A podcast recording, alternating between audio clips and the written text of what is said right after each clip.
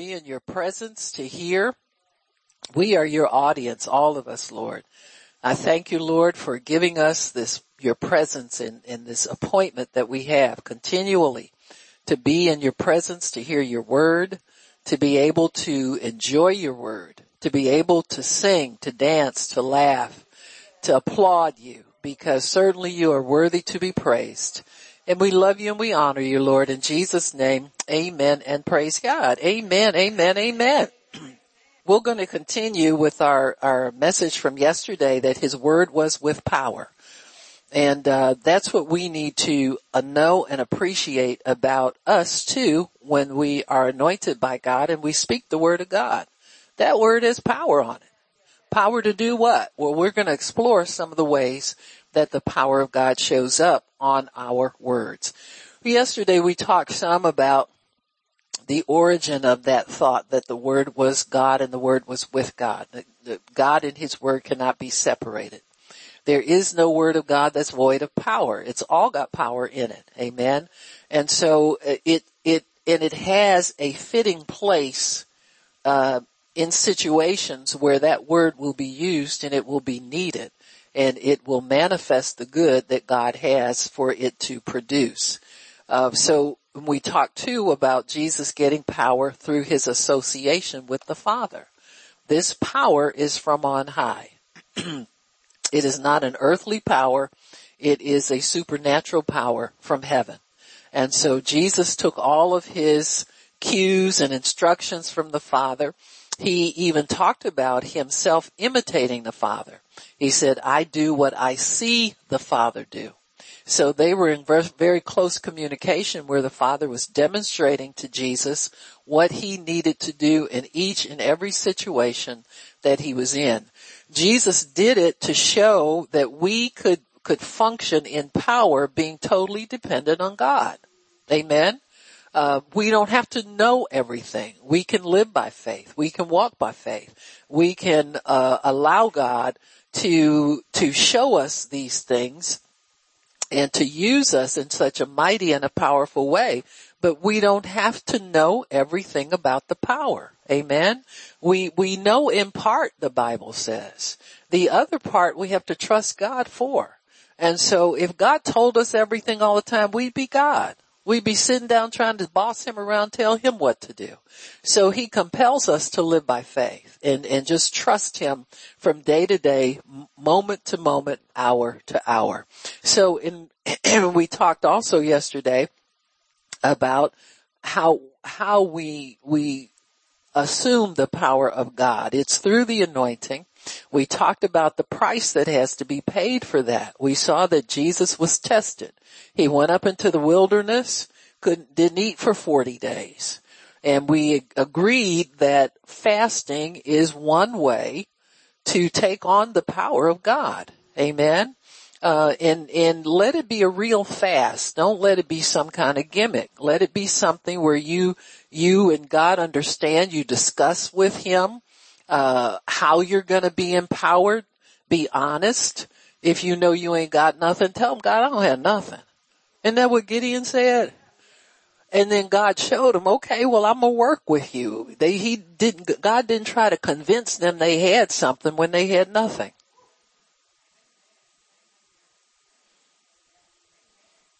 If my little ankle was stronger, I'd get up and run across the room, but use your imagination. Mm-hmm.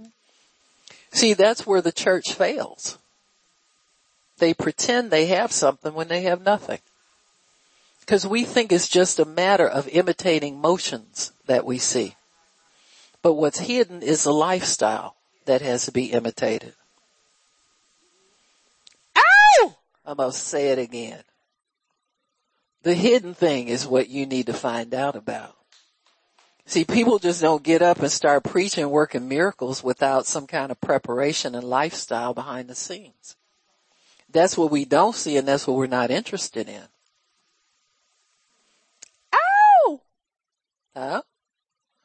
Cause we want to believe it's a snap, it's real simple, all we gotta do is jump up and do what we see other people doing. That is so common in the church. They want to prophesy, give everybody a word. You know? Sometimes they run out of words to, to add to their words. They, ah, this is for somebody. You look up that phrase in the Bible, you won't find that ever being used. Not by any real prophet of God. And go to town and say, this is for somebody. They'd have stoned him to death. Dragged him out to the edge of the town and killed him outside the city. I said, we don't want your blood inside the city. Just go out here so we can kill you. Amen. So if God's going to talk to you, he knows you by name. He knows what you need. He knows what you just asked for and he knows how to send you the answer. Amen.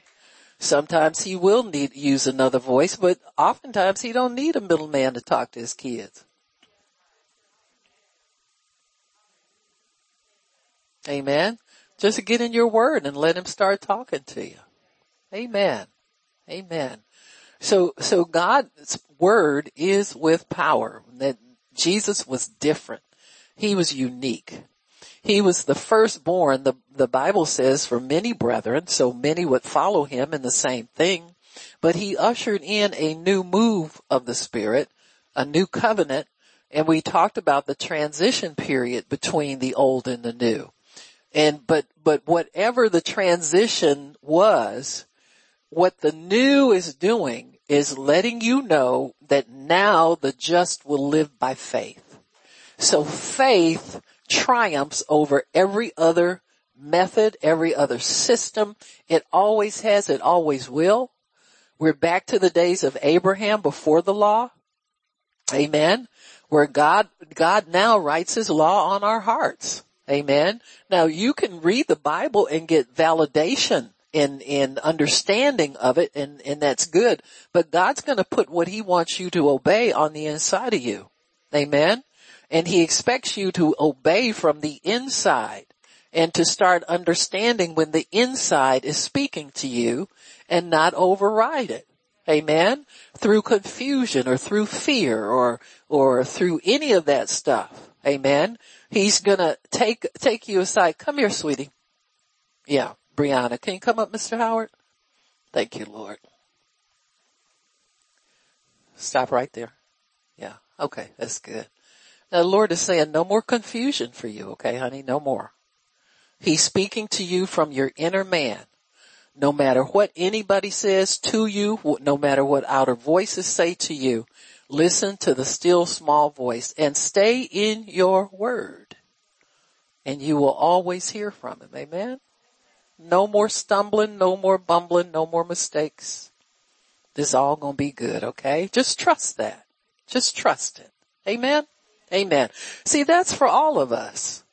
That, that he wants us to have that relationship with him where we hear his voice, we know his voice, we trust his voice. Amen. That, that, that he wants us to be in that place of fellowship with him, trust, intimacy, all of those things. Those are the things that are for us. Amen. They're for us. Uh, no exceptions. It's not for them people that know him so well. It's for you, darling. It is for you. Yeah. Amen. Nobody's left out of anything. And then people that know him so well need to act better if they know him that well. You understand? You know what I'm saying? Come on now. We all got work to do. But he's, he's a good God and he, he wants to be your father. Amen. Praise God. So anyway, God's word is with power. Makes a difference in the ears of the hearer. It always does. That word lingers.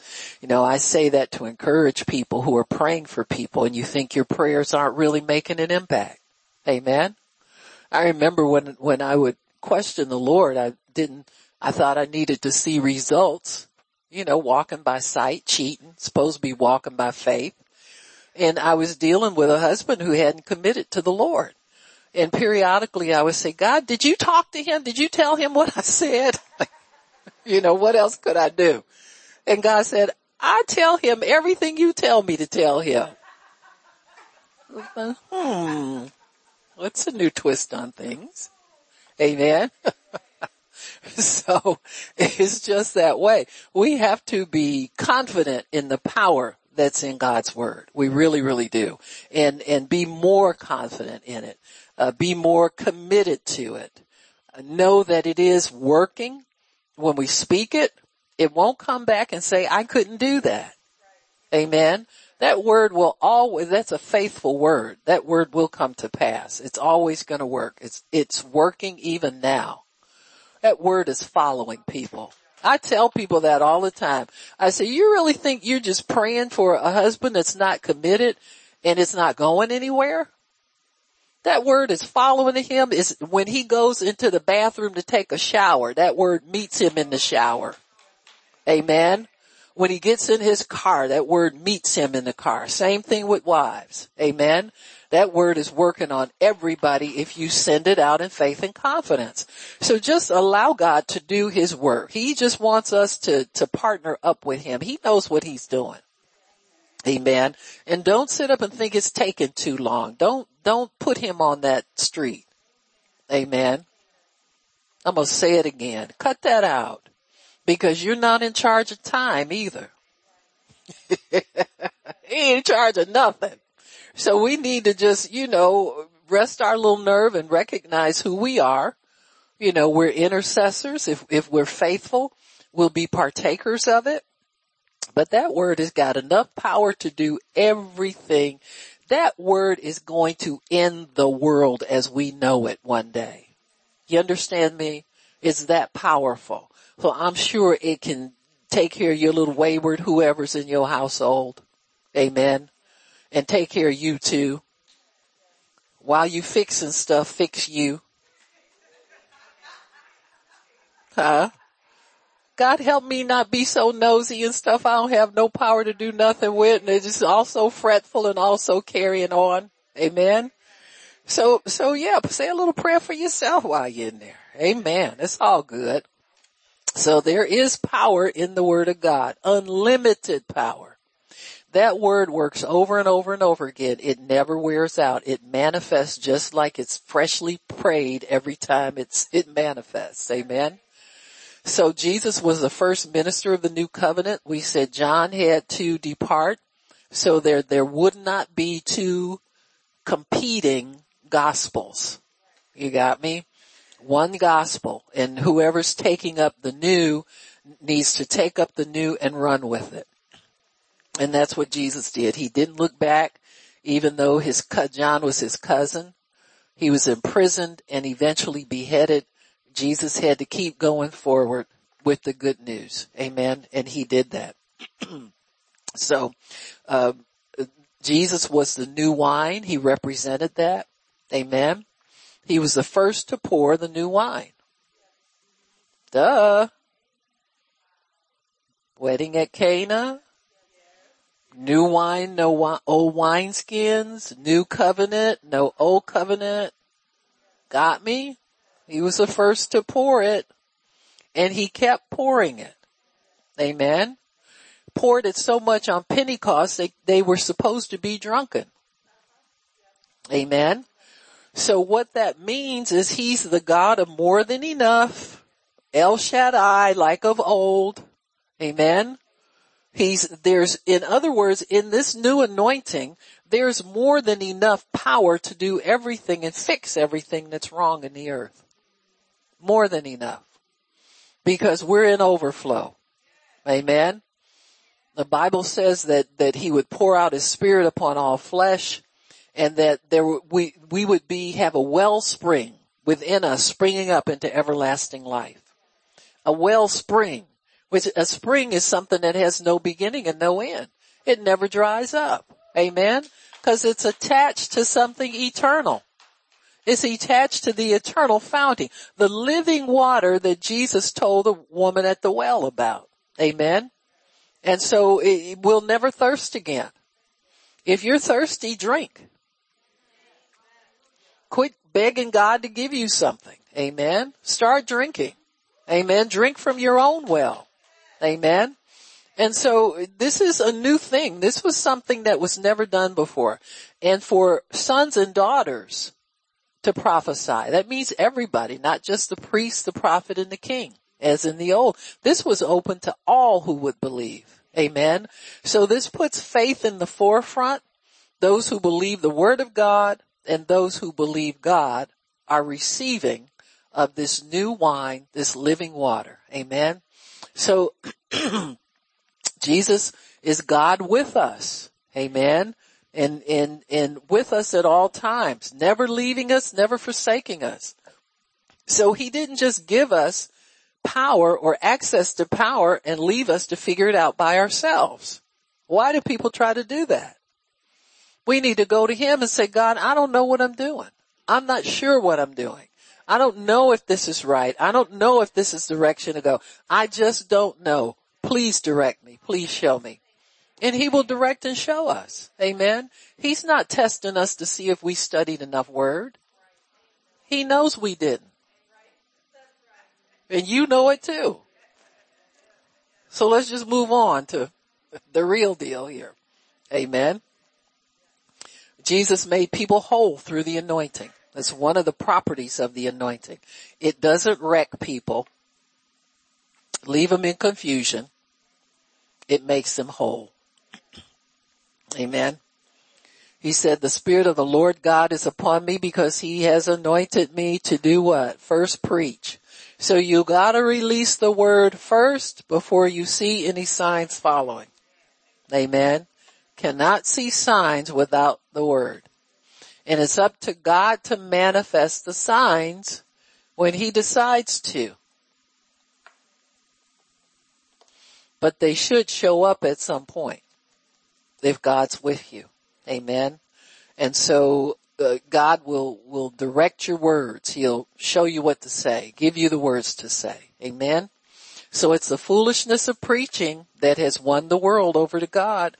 Still is, always will be. It's a preaching of the gospel. Amen. That, that is, is able to save people's souls. Amen. People are transformed by words. Mere words. The difference between God's words and man's words. you think about this. Some of the people who have, say, been influencers or tried to, say, indoctrinate people, give them what to believe, tell them to believe this only. You realize how much pressure they have to put on people over and over again, repetitive, to brainwash somebody and get them under their control? Where people can go and hear one sermon and be converted for life? See, that's the difference. We should never be afraid of people who use strong arm tactics on people or undo it. Or say, for instance, you know, your children, grown children or small children, get under the influence of some kids that, you know, you notice that bad people run in gangs because one by one they can be easily picked off. Amen. But the minute you see a wrong influence coming into your child's life, you take authority over it in the name of Jesus. You tell the devil to stop. You don't have nothing to say to my kid. Amen. You see many parents now are rising up. One thing the pandemic did, it showed people what they were finding out, what their kids were being taught in schools. And it's not good. Amen. They dropped the reading, writing. They, they, people don't even teach reading and writing. They teach indoctrination. How to think. What to say. And then they shame people if they're different. Amen. So your Christian children are being persecuted. And you gotta pray for them that God will uphold them so they can stand up under this persecution and scrutiny. And see, the devil sneaked all of this in. First thing he does is make it attractive for you to leave, your kids with somebody else.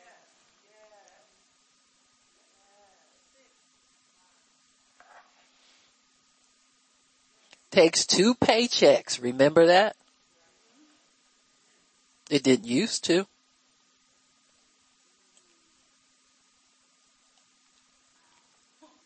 See, you buy into that stuff. All it takes is God providing for you.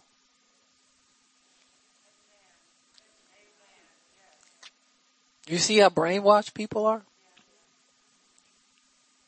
So now people are having to go get their kids. They wouldn't trust these crazy people with their children transvestite story hour. And you see parents standing outside the door of a library, 10 deep trying to get in so their kids can be exposed to this. The parents are as sick as the school people are. Now when did this get to be a norm in school? See, while people are trying to get the government to subsidize everything, the government's paying, paying you off just so they can have control of your offspring. Why do they want control? So they can wreck everything. Well, I don't believe the government does that. Well, look around. Open your eyes. Amen. Is it getting better? Is it getting worse? Cost more money, more time, more tutors, more help for your kids just to learn because you got a brain, you got to cleanse their minds of all the stuff they've been polluted and put in there. Bullying didn't used to be a problem. We had kids that thought they could run a school, but two or three kids that told them they didn't cold cocked them in the alley behind the school and they still trying to get up and recover. Now we gotta go on social media and whine and complain to everybody instead of taking care of things. My mother, we was all four girls. My mother didn't let us run from nobody. She saw us running up the stairs scared. What's wrong with you, girl? Ooh. Nothing, I guess. I don't know who I'm more scared of, the bully or my mother. Understand what I'm saying? Huh? You better get back down them stairs. Don't you let nobody chase you in this house. You got me? This is just common sense, folks. This isn't, you don't need to go on YouTube and get 15 videos to find out how to take care of that kind of stuff. And then we have authority. You, you're a Christian. You got authority over the devil's works. And I'm not talking about hyping yourself up and pretending like you Huh? I hate Satan. Well, you better tell him. Be telling me you hate him. Go prove it. You hate him, go hit him. go knock him down. I don't care about your opinion about him or anybody else. Go do something. Huh? The religious always scared everything talk about stuff instead of talking to it. That's why they keep gossip going. You know, they love that kind of, they like talk about stuff. Fill your with junk and try to push you to go tell somebody off for them. Get you, get you in trouble. Amen. We're not ignorant of his devices, so stay away from him. Go get in your word. Go get you some power to do something with. Amen. so Jesus had to contend for the faith when he was in the wilderness fighting the devil with the word, it is written, not I'm making it up as I go along. It is written, Find out what's written and tell him what's written. If you don't know what's written, just tell mm, mm, him, Mr. Devil, hold on a minute. Excuse me. Let me go get my Bible and find out what this says. go get you something. Get you something real. Amen. And come and bust him upside his head with it. And keep moving. Don't stand there and try to do some victory dance and tell everybody about it all day long. Just keep moving. My goodness. You know, we need to have good common sense sometimes. You don't sit up and brag about, if you using somebody else's power, you don't have nothing to brag about.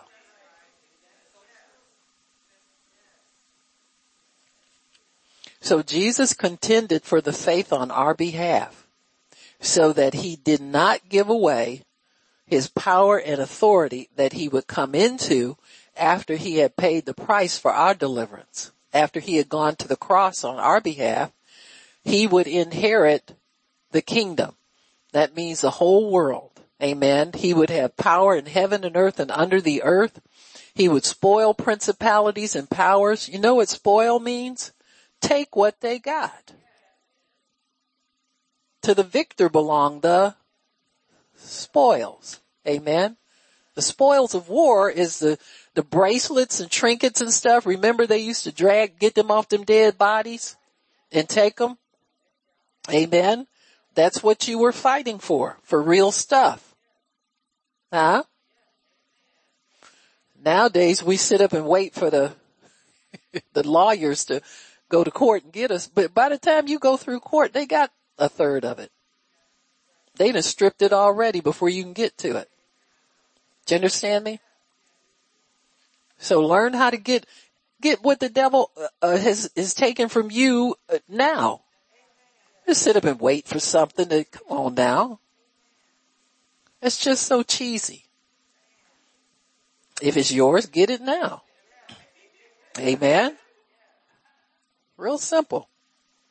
And, and work for what you, you need. You don't work, you don't eat. God will make a way for you to be able to prosper. There's always a way for people to prosper. Don't think you can't. Amen. so, so Jesus contended and fought the devil on our behalf. What he did in the wilderness, he did for us. Wasn't doing anything for himself. So, and he, in, in that place defeated the enemy so he could receive the anointing. We talked about this. There is some testing that we go through before God anoints us. Amen. And, and as we resist the enemy, we can take on more of God's power. You, you get to the place where you start getting in your Bible for two and three hours at a time and don't eat half a day and see if you won't be different. Huh? See if you won't be different. See, we want to grab a scripture here and a scripture there. Well, well, you get what, you get out what you invest in it.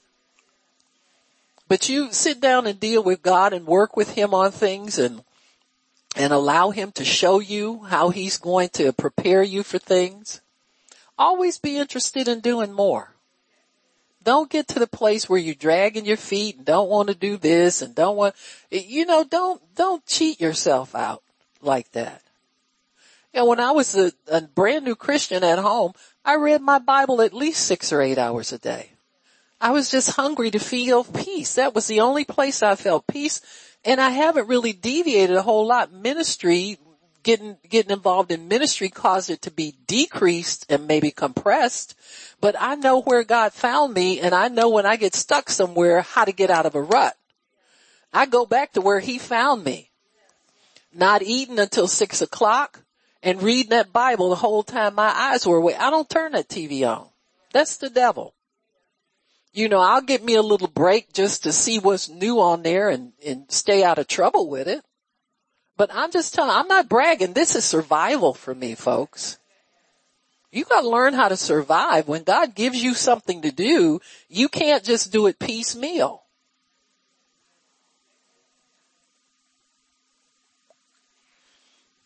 I quit having anything else to do on Saturdays and Sundays over 35 years ago. I don't have anything else to do. I'm booked up. See these fly around people that, you know, get a couple of scriptures and go off on to prophesy. That's just, that's vulgar to me.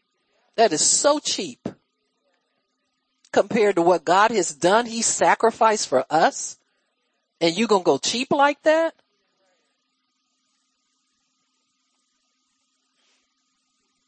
I need some from God. I know how to get it. You gotta know that too. And you can know it. Get in that place where you don't, there's nothing else but you and God and you don't care if you ever come out again. You got me?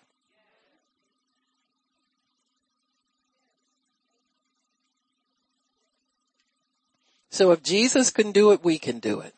Quit finding stuff to do. Putting off what you know you need to do. Things that we've got, got us started in, we put them on the shelf, we haven't finished them yet. Get that stuff down and start working on it. And if you don't have nothing, ask God to give you something. You understand what I'm saying? Use me, Lord. What happened to that? See, everybody wants to be famous nowadays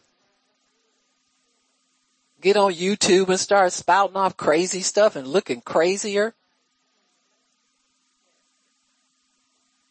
And I don't know what, I don't even know what this controversy is about with Beyonce and, uh, but I don't even speak her name. She ain't it unless I'm praying for her. But she ain't even in my club. Why is she in the club of most of the Christians now on social media? I'm with Paul. Ye are yet carnal. Thank you, spiritual. Let's get a grip, folks. Jesus died a horrible, bloody death to give us power and authority over the devil. And let's not squander it. Talking trash and talking nonsense and degrading his body. Then the next thing you know, they're on there asking for prayer because they sick. Paul said that's why you're sick. You don't discern the holiness of the Lord's body. Get on there and talk about Christians like we're nothing.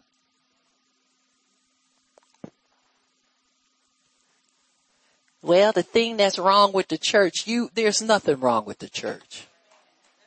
Who are you to criticize another man's servant? We don't work for you, we work for God. I answer to him. I don't answer to the little people on there think they all that. Prophesy all the time and ain't nothing come to pass. Check somebody's records to see if any of that stuff has happened yet.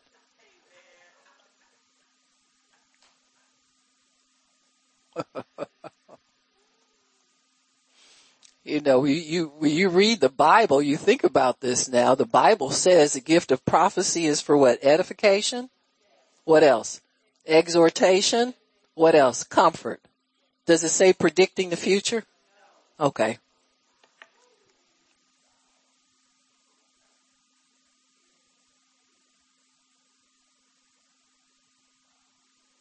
Right.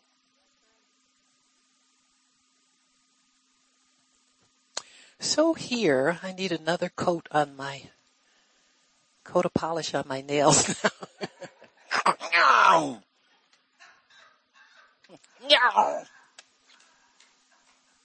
We gotta claw at them devils, y'all. It's rough out there. You talking about living a holy life. It's gonna take some effort, folks. Can't do it dibbling and dabbling in all kind of different places. You gotta stay, stay with what God gives you. So, Jesus started this. He was the new wine. Amen. Uh, that was being poured out on all flesh. Everybody that wants it can, can drink of this water freely, can drink of this wine freely. You can have so much of the Holy Ghost, you just get off into another zone. Amen. And it's all legal. It's all planned by God. Sometimes you need to be off in a Holy Ghost coma somewhere. Some of the stuff people doing out here, you know, you need an escape. Need a place, a, a refuge, a hiding place. My goodness. so, God is able to put that same anointing on us in the measure that we can receive it. Amen. In the measure that we can receive it. Allow yourself the opportunity to stay prepared to receive more from God because the old is getting old every day and the new is being mixed and measured so that we can go forth in the things of God unhindered, unrestrained, and living up to the full capacity that God has given us to live up to. So God wants us to allow the word of God to mix with our faith.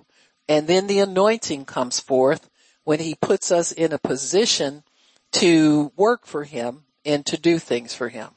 It's called unction. And when we have an unction of the spirit to move forward and do things, God is with us. That unction means he is with you. You don't have to doubt. If you're confused about whether you should pray for somebody, don't do it. You know, just, that's somebody else's thing to do, if at all. Amen. And so allow God to open that door and, and let yourself be prepared, pre-prepared for it. It's good to partner with God so that he can, you can be expecting him to open doors. You can be expecting him to say things. Amen. So, so God wants us to be transformed. Amen. To walk with Him and understand the things that He wants us to do by the power of His Spirit. So I'm gonna, we'll go through a couple of examples here in the Word so you can see how the power was on the Word of God and, and the anointing was there to do the works of God without fail. Whenever God calls you to do something, He must equip you. And in order for you to be equipped, you have to submit to that. Amen. Equipping is, is more or less kind of a passive, um, activity. You just receive your spiritual equipment as you yield to God. And he gives you what he knows you need, not what you think you want. That looks real cool on somebody else. You understand what I'm saying? Now I'm just like you. I, I like cool stuff too. But I haven't got much of it. You understand what I'm saying? and sometimes you have to work up to cool. Sometimes you just gotta be you. Amen. And let him anoint you. And then you can work up to cool and exotic. But, but my thing is don't go for cool. Go for, stay in the servant mode. Amen. Stay in the place of desiring to serve and be thankful for what God has given you. Amen. Don't ever be complaining about anything that he gives you. Now I know people who have talked themselves out of the gift of tongues because they didn't think it was good enough because it wasn't like somebody else's. You got me?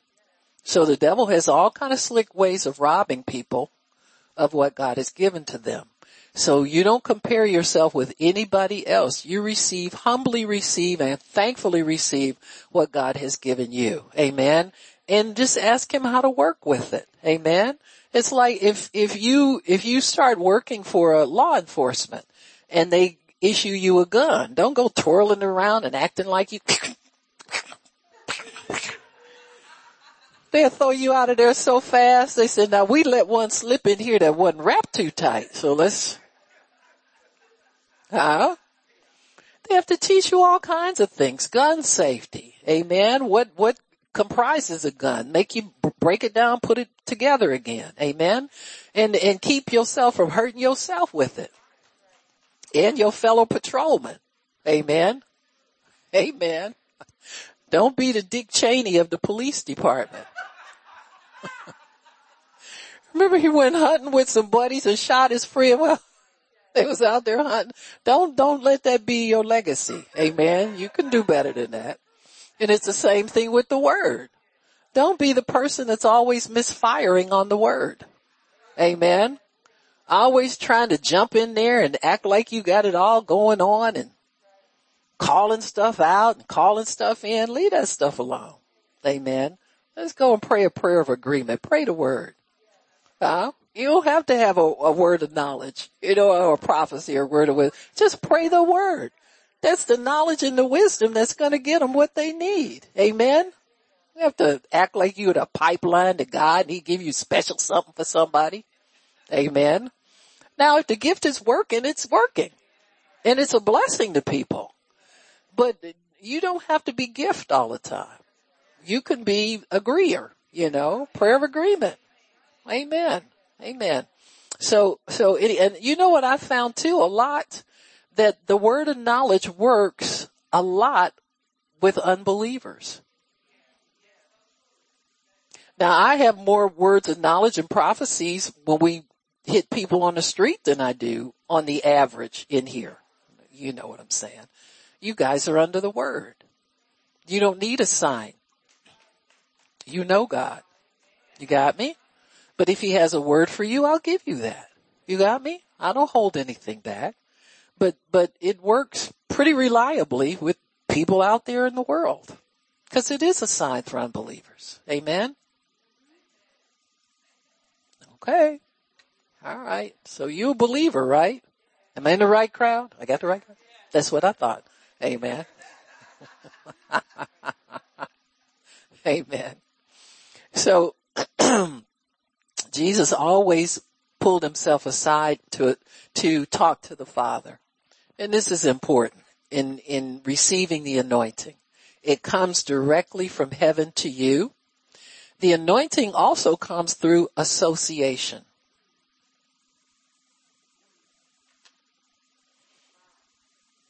Well now, if Jesus went alone with the Father, he was what? Associating with him too, right? Yeah. So it comes the same way with us. The only person that had something powerful enough to give Jesus was the Father. We have gifts. Apostle, prophet, evangelist, pastor, teacher. We have other believers sometimes that God will connect us with for strength and, and fellowship and all those kinds of things. So the anointing is received through association. Time spent with people who are anointed. Amen? In the right kind of fellowship. You, you understand what I'm saying? It's, don't nobody follow nobody home. You, you, you understand what I'm saying? Let God, waiting for some mantle to drop. I ain't dying today, okay? Am I right, Poppy? I'm gonna live long. I got some more years. Yes, that's what I thought. That's what I thought. So, amen. That we all do. So, so, you know, you, you distance yourself from people on an everyday basis, but then you want their mantle when they, you understand what I'm saying? Ain't bought a tape, ain't listened to a sermon, don't even read the Facebook post that night, Huh? How you gonna get anything? See, that kind of association, that's very important. It's very important. I'm not trying to run some fan club. I put that out there for you guys as well as people on social media. Make sure you check in and hear what God wants to reveal to you and what he wants to say to you. Amen. I put some cool stuff on there. I don't know why y'all walling y'all eyes at me like I'm, she want us to do it. We here twice a week already. Well, you get twice a week and every night. And get the app too so you can help some of your little friends that need something so bad. You understand what I'm saying? Learn how to avail yourself of everything. That's association, folks. You want something from God, you gotta associate the right way. People always looking for something else and they haven't eaten what's before them. Huh? You know your mother would kill you if she found you at the neighbor's house at the dinner table and you didn't eat at all. You'd be stretched out for days. Huh? Number one, it's rude. I'm going to say it again. Number one, it's rude not to partake of what's made available to you through your own pastor.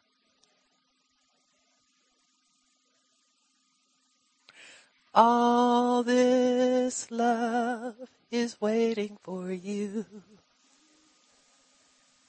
Now who read that on Facebook. See, now some of y'all just singing DeBarge. Cut it out.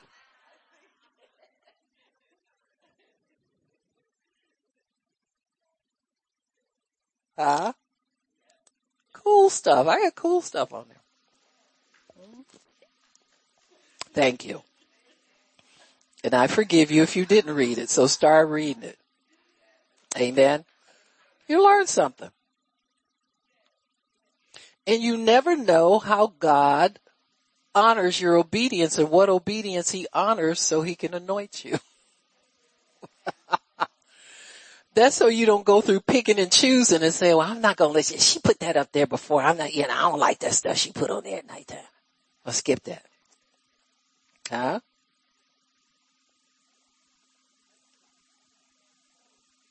You never know what he's looking for you to get involved in in order to empower you. Unless of course you think you got enough power in God already and you don't need any more. Huh?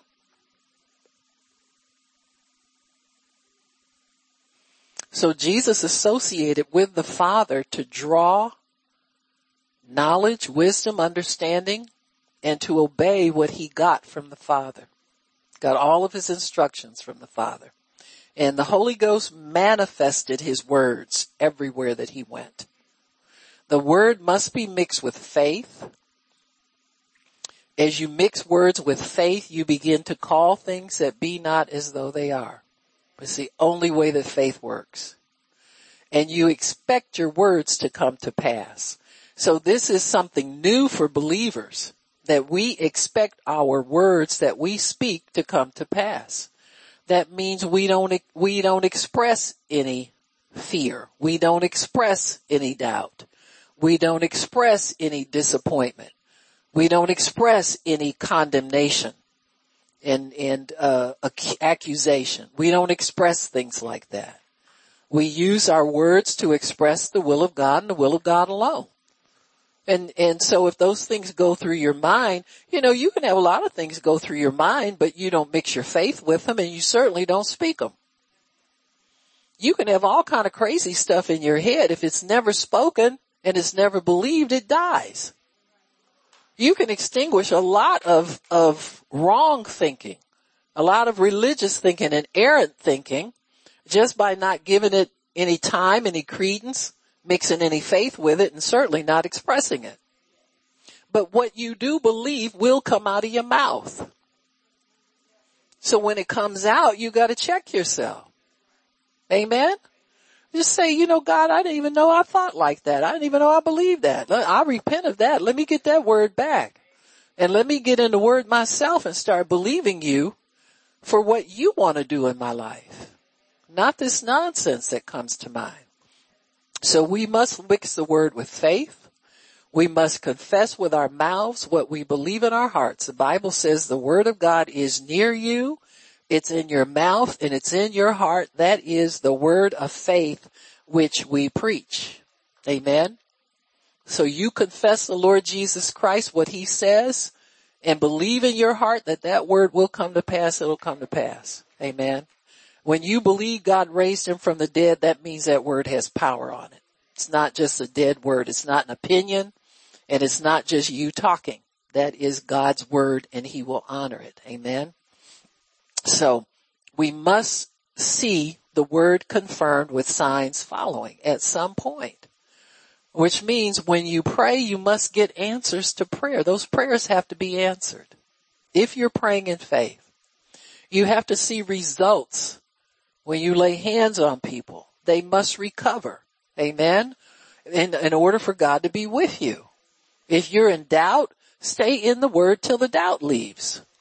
That doubt won't stay forever. You keep feeding that doubt with the word and see if he won't get, he won't get swelled up and go run off somewhere. Doubt can't handle the word. They can't stay in the same vessel at the same time. So you renounce doubt. Say, God, I'm not, I'm not going to doubt you anymore. Forget that it's you asking. That's what I always tell people because one of the things that, that people get hung up on is, will God do it for me? And we all say yes until you go three or four months still without it and then you start to, what did I do wrong? What's wrong, God? Nothing's wrong. He's trying to make sure you believe it. If he ain't sure you really believe it after two months, you gotta go three.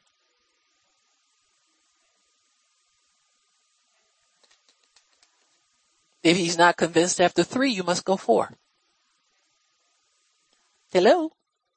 Why? Cause you gotta obey the word. The just shall live by faith every day. Not just when you need something for three months and then you walk off and leave it. You live by faith every day. Every day. Am I right, Poppy? We try to get off of, of it sometime, don't we? Before we know it, we're right back on there again.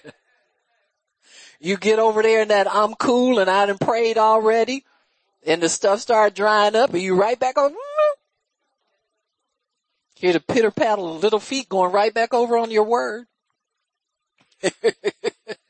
Hiding in the cleft of the rock. it's me standing in the need of prayer. Nobody told you to walk off and try to be cool anyway. Amen. So God makes sure we live by faith. He ain't letting you get too far away. He's got too much invested in us to let us go out and squander it. Amen. And he wants to keep investing more in us. Why? Because he values us. The fact that he died for you ought to tell you you're valuable. Always running around for people. I see people with 15 different selfies on Facebook every day looking for comments.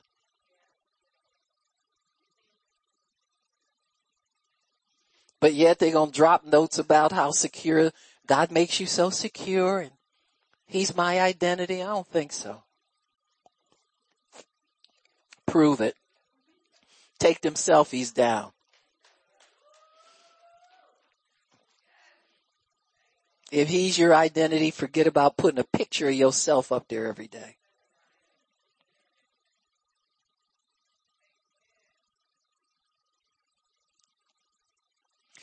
Well, okay.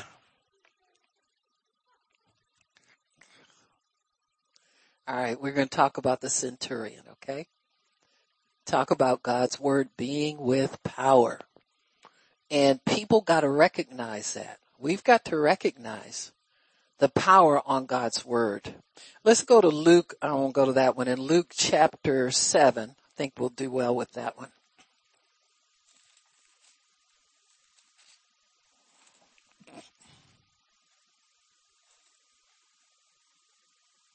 In verse one, it says he entered into Capernaum and a certain centurion servant who was dear to him was sick and ready to die. And when he heard, you gotta hear first, folks. And for believers, you gotta hear and hear and hear and hear and hear. You gotta hear to the degree that you drive everything else out that's contrary to God's word. Who was dear to him was sick and ready to die. And when he heard of Jesus, see, when you hear something and you mix what you hear with faith, that's all you need. That's your pass to get into God's door. That's your way in. I don't care who you are. God is never a respecter of persons, but he must respect faith. That's all he sees. When we come up to his throne room, all he sees is whether or not you believe. Amen. That's all that's necessary. Thank God he's not looking at who we are, what we did, what we done, what our potential is, all that stuff that we think is so important. He's just looking at, do you believe me? You got permission to be here. Access granted if you have faith.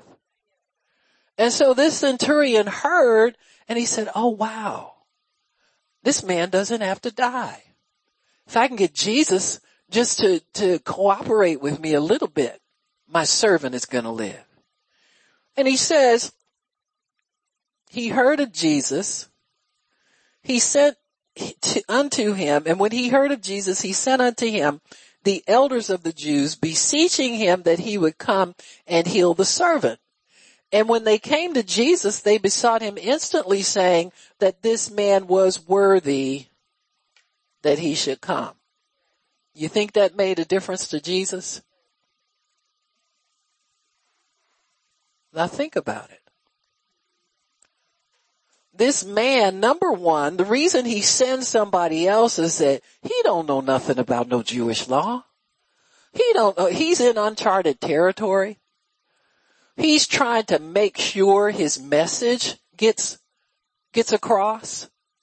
So he's going in a route that he thinks is going to get Jesus' attention. That's all he wants is to make sure the message gets there. And, and when they came to Jesus, they said, oh, oh, you know, he's worthy. He says, he loves our nation. He helped build a synagogue and he's done all this works. So Jesus goes with them. And when Jesus was not far from the house, the centurion sent friends to him saying to him, Lord, don't trouble yourself. For I am not worthy in, in, in spite of what they just told you to build me up to make you come. I'm telling you right now, I don't have to take, I don't have anything to credit me in this situation. I have nothing. Why do we let the fact that we have nothing stop us from asking? We, you know, as believers, we're yet looking for credentials. You know what I'm saying? Did I do this right? Sometimes you just need to, in your condition you're in, just cry out to God. Jesus, help me. I'm praying till my tongue is falling out. I'm confessing everything. I'm confessing the woodwork, the wallpaper, and the, the dim lights in the kitchen. I'm confessing everything and everybody and it's still not happening. Rescue me. I'm not worthy. I'm trying to make myself worthy, but I know I'm not.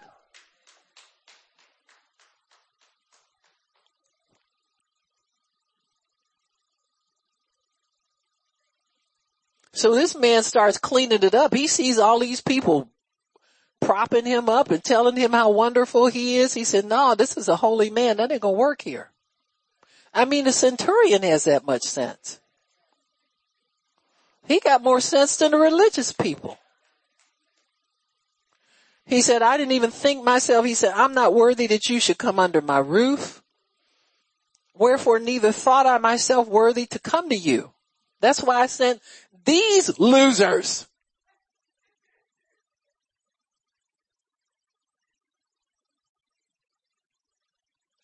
So why do you think, what makes Jesus show up?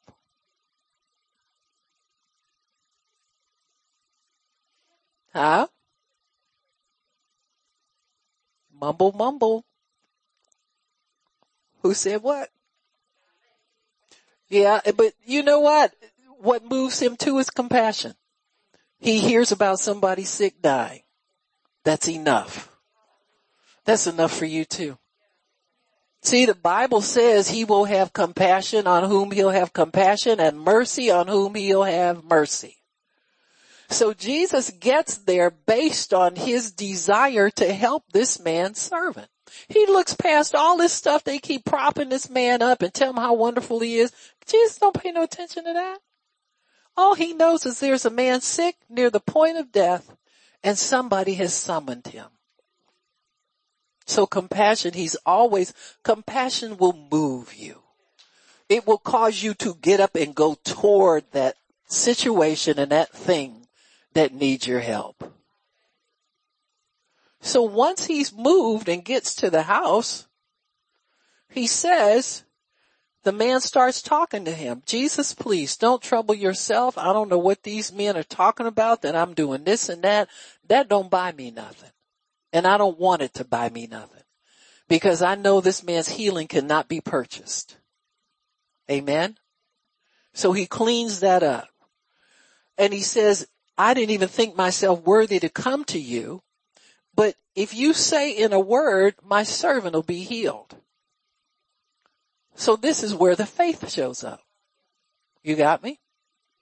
Compassion moves him toward, faith causes him to act.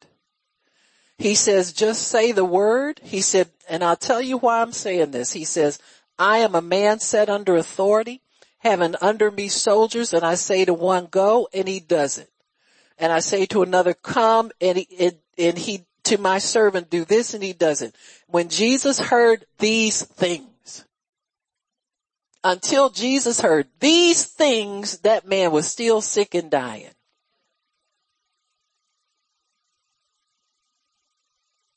In other words, this man's, this centurion's Money that he used to help build a t- temple didn't move God.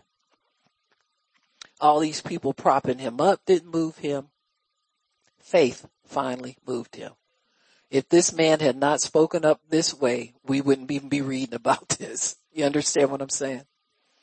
And when Jesus heard these things, he marveled at him and turned him about and said to the people that followed him, I say unto you, I have not found so great faith.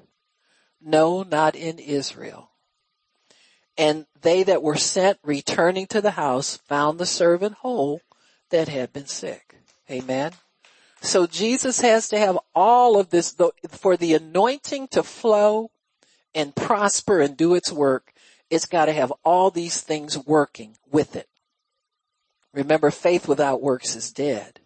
Add to your faith what? Virtue, patience, all of these other things. You need helping fruit of the spirit to get the job done. See, a lot of people think they just have to have faith. I just, I got faith. I got faith. What you, add something to it. What you got you adding to it? What you mean? What I said. Go look it up in your Bible. And come back when you got the other stuff. Oh, you think you don't have to add virtue to your faith? Why you think you have to pray for so long for certain things or believe for so long for certain things? God's adding stuff to that. Faith is definitely necessary and definitely powerful, but it's also a little weak because it needs helpers to prop it up. You have works to go with your faith or it's dead. It's by itself. Bible lets you know that.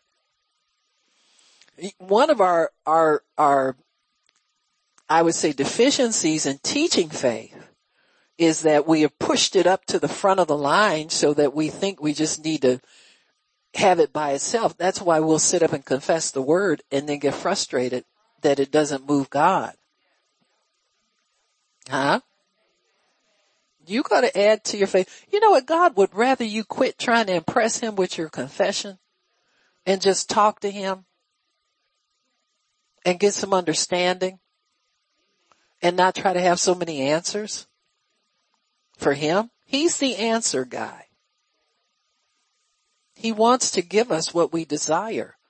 But we're not going to be one trick ponies running around here because you're going to run out of steam real fast. Look at all the people from the faith movement who are sitting on the sidelines. And they can't understand why they can't push to a million this or a hundred thousand that and all that kind of stuff with their faith. If that number is not ordained for you by God, you ain't getting it. You get it for a season and then slip away from you. You wonder what happened. So just be thankful. Be thankful God supplies all your needs. You're not lacking anything. You have everything you need in God. Amen. So the centurion knew Jesus' word was with power. When you get that figured out, that the power is in the word of God, and, and once that word is, is hidden in your hearts, as, as Proverbs 4 tells us, Hide it in your heart. And it's life. It, life springs out of that when you find that word. Amen. And what does it mean find the word? When, when you come up against something that's threatening your health or your life, inside of you that word comes up. You found it. You hid it in there. Now you're producing it and now it's working for you. Amen. So, so this man knew. How did he know this? See, this is something we gotta make up our minds we're gonna start doing this more. You know, this man shows you how he knew this. He studied it. He didn't have to go out of his comfort zone to study it either. See, we make sometimes spiritual things so hard for this. This man went right in his memory bank of how, how he runs his operation. And he says, now this man is not working off of human power. That was the first thing he realized. Cause humans don't heal people off of human power. Amen. They don't, you know, physicians use pills, but they may or may not work and probably take you a long time to do it. This man said, I ain't got time to waste. This man is dying. I gotta get him some help now. Now how does he get that help? He says, now wait a minute. This man Jesus, tell me more about him. And they say, yeah, he, he preaches and he talks and, and so maybe he'd heard about some healings that Jesus had performed. And he sees, plus if he's ever heard him preach, he knows that word is powerful just the way it hits you. Amen. He knows there's something different about this man. He said he's working under an authority that's bigger than human. Just like I operate under authority that's bigger than me. Amen. He says, Caesar don't have time to come here and manage everything, so he delegates his power to me. Amen. And that's how things get done. Not by my power, but by his power. Amen. And so that's what we need to understand. It's not by might or by power, by his spirit. Amen. And, and we don't have anything. All we have to do is be as yielded vessels. You can't take credit for any of this stuff God does through you. Amen. Neither can I. So the centurion did what we call meditate. He began to process things differently, put it together in his mind. He said, you know what? He operates the same way I do. I get power from a higher place. Caesar is in charge of everything. You don't buck Caesar. He's the highest that you can go to. He said, and this man is doing the same thing except he's got more power than Caesar does. Caesar can't heal my sick servant. So I'll go over and above. And this is what we need to do. We need to spend more time with God understanding how things work. Don't be so quick to run and try and get results, but take a little time to understand how they work. How does God work with His Word? When He puts His Word inside you, it starts to, to move inside of you, move things out that aren't like it and move things in that you need. That word that's, it's powerful. It's quick. It cuts asunder soul from spirit, joints from marrow. It's a discerner of your intent of your heart. My goodness, that's a deep work. That takes care of everything you need. If you ever doubt if your motive is right, that word, put some more word in there. Get in your Bible. Let God show me what's in here. I need to get rid of stuff. I could unload a few things here. And so, so the centurion then was able to get his servant healed because he understood that Jesus' word was with power. It was not an earthly power and it was a power to heal. And after Jesus told him that, that he received what he was saying, he went home and that servant was healed. Amen.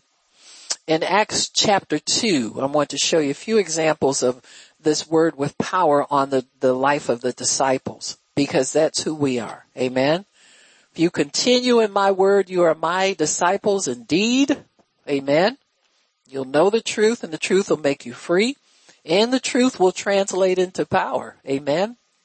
So in Acts 2 and verse 21, here's Peter preaching and he's interpreting what just happened when the Spirit fell at Pentecost. Interpretation is a gift of the Holy Ghost it is not something you figure out in your mind. Amen. You'll come up with the wrong answer. Now we, we say yes and all that, but that's how most churches are run. People figuring out what it means on their own.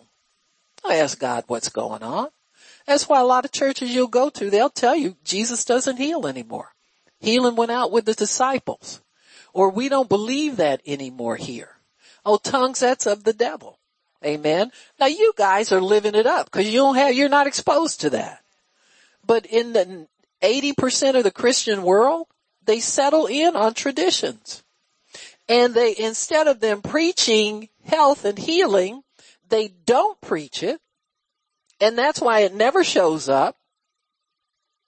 If they preach it, it'd show up in some of the deadest churches there are. Cause God will always confirm His word.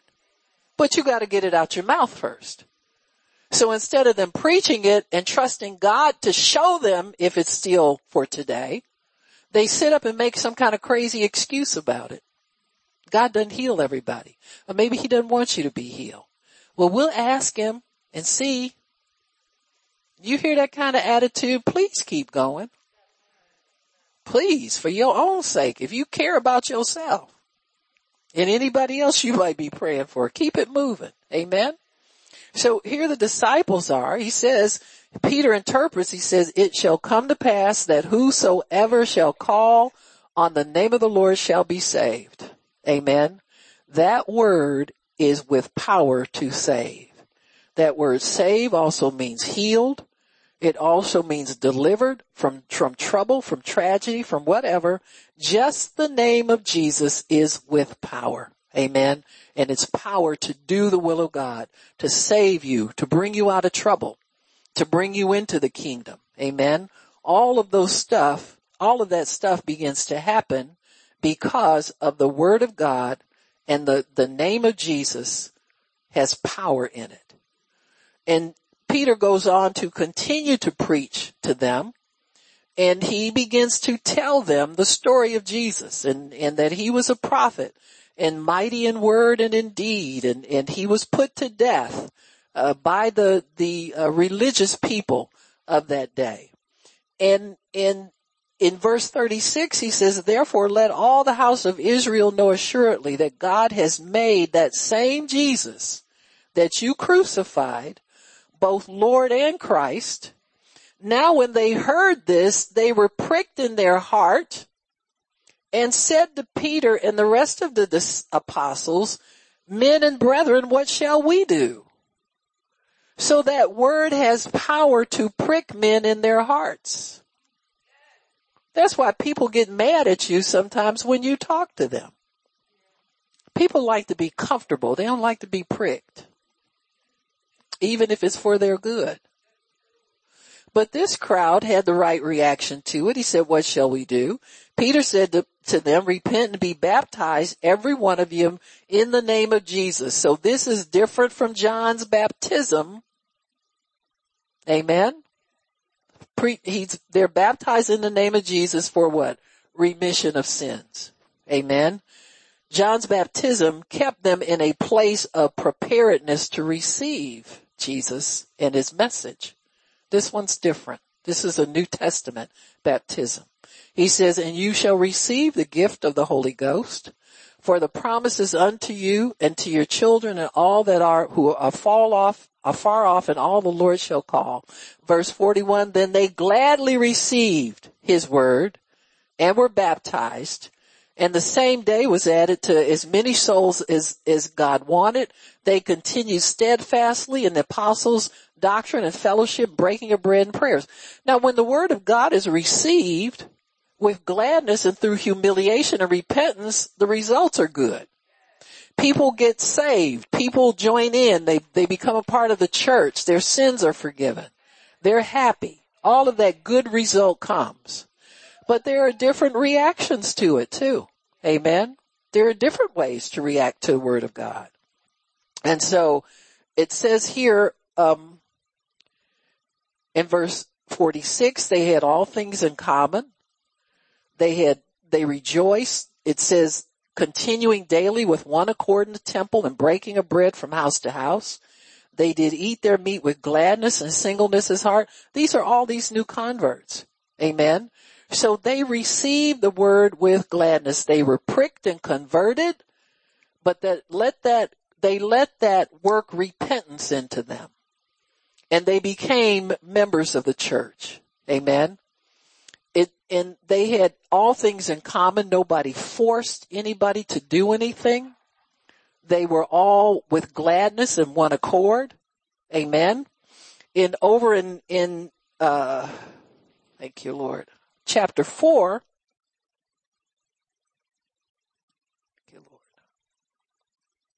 In verse 32 it says, and the multitude of them that believed were of one heart and one soul Neither said any of them that any of the things that they possessed was his, uh, his own. So there was no jealousy over stuff. There was no fighting. Could you imagine? A church where everybody gives everybody stuff and nobody has to force anybody to give any, you don't have to manipulate money out of people. It says, and with great power, the apostles gave witness to the resurrection of the Lord Jesus Christ. It's easy to do when you're on one accord. Neither was there any among them that lacked, for as many as were possessors of lands or houses sold them and laid the money down at the apostles' feet. And they gave everybody according as they were needed. Amen. Then over in verse chapter five, you have the Ananias and Sapphira thing. Amen. So you have the first breaking of, of one accord in the group. Amen. So the devil finds a way to get in there. People compete with each other. They want to be known as the people who give, but they don't want to give. Amen. You want the reputation without the work. So here we have the apostles begin to preach again over in chapter five and verse 32. Peter's preaching. He says, and we are witnesses of these things and so is also the Holy Ghost whom God has given to them that obey him. When they heard that they were cut to the heart. Same thing as this last group was. The group that became the church had everything on one accord, all things common, lots of fun, praying, breaking bread, having a good time. They were cut to the heart and took counsel to kill them. So the same word that saved people that they heard with gladness, here we got people that hear it without gladness and they want to get up and kill the apostles. That word is with power. It doesn't matter how people receive it. Never ever think that people don't hear the gospel when they get mad at you. When they start running from you or they shun your family gatherings, they don't come when you invite them, all that kind of stuff, honey, they heard it. They're pricked, but they're not receiving it just yet. But I can tell you one thing, when that word works on them with power, the word, that word will not quit and say, I couldn't say baby and man man them because I didn't have enough power that word will stay on them. And if it has to follow them to a crack house and save them when they're dying of an overdose, they will get saved. Do you understand what I'm saying? Whether or not that word has power depends not on the reaction to it. Amen. But that word always has power because the anointing makes sure of it. Amen. All right. We can quit. Father, we thank you for your word. Thank you for the power that's on your holy word. Thank you, Lord, that your word, there is no word that's void of power. It's all got power in it. From the jot to the tittle, from the maps to the concordance, everything has power on it, Lord. And we thank you for it that you have made us recipients of your word. You've made us reservoirs of your word. You've made us ministers of reconciliation through your holy word. So Lord, we thank you for what you're doing. We bless you we praise you for it in the name of Jesus. We thank you, Lord, in Jesus' name. Thank you, Lord. Hallelujah. Glory to God. Glory, glory, glory in the highest. We praise your holy name. Thank you, Lord. Thank you, Lord. Thank you, Lord. We praise you, Jesus. Hallelujah. Glory to God. Thank you, Lord.